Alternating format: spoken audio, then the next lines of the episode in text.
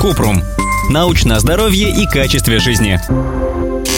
Что будет, если перестать есть хлеб? Исключить хлеб из рациона нужно, если есть аллергия или непереносимость его компонентов. Для здорового человека хлеб, особенно цельнозерновой, черный, либо с семенами льна, кунжута или подсолнечника, часть здорового сбалансированного питания.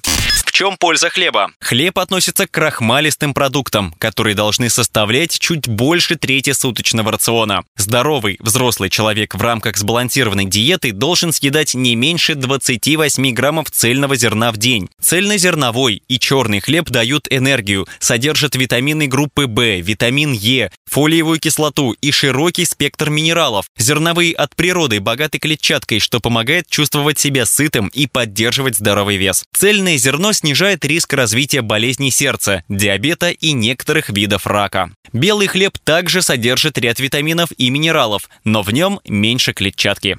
Диеты полезны не для всех. В последнее время модно отказываться от хлеба из-за глютена, сложного белка, который содержится в пшенице, ячмене и ржи. Не безглютеновая диета имеет смысл только для людей с непереносимостью глютена или целиакией нецелиакийной чувствительностью к глютену или аллергией на пшеницу. При этом целиакию нельзя диагностировать по симптомам. Диагноз подтверждают с помощью лабораторного анализа. В безглютеновой диете есть минусы. Она содержит мало волокон. Больным целиакией рекомендуют вместо пшеницы и овса есть больше цельного риса и овощей. Поэтому на этой диете нужно корректировать дефицит железа, фолиевой кислоты, кальция и витамина В12. Для здорового человека нет пользы от безглютеновой диеты.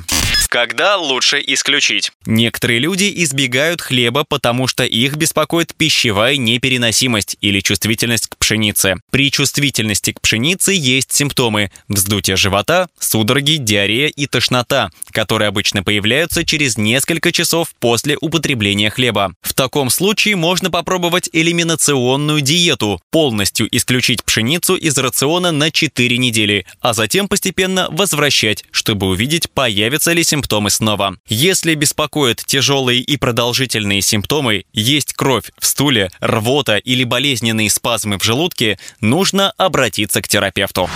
Ссылки на источники в описании подкаста. Подписывайтесь на подкаст Купрум, ставьте звездочки, оставляйте комментарии и заглядывайте на наш сайт kuprum.media. Еще больше проверенной медицины в нашем подкасте без шапки. Врачи и ученые, которым мы доверяем, отвечают на самые каверзные вопросы о здоровье. До встречи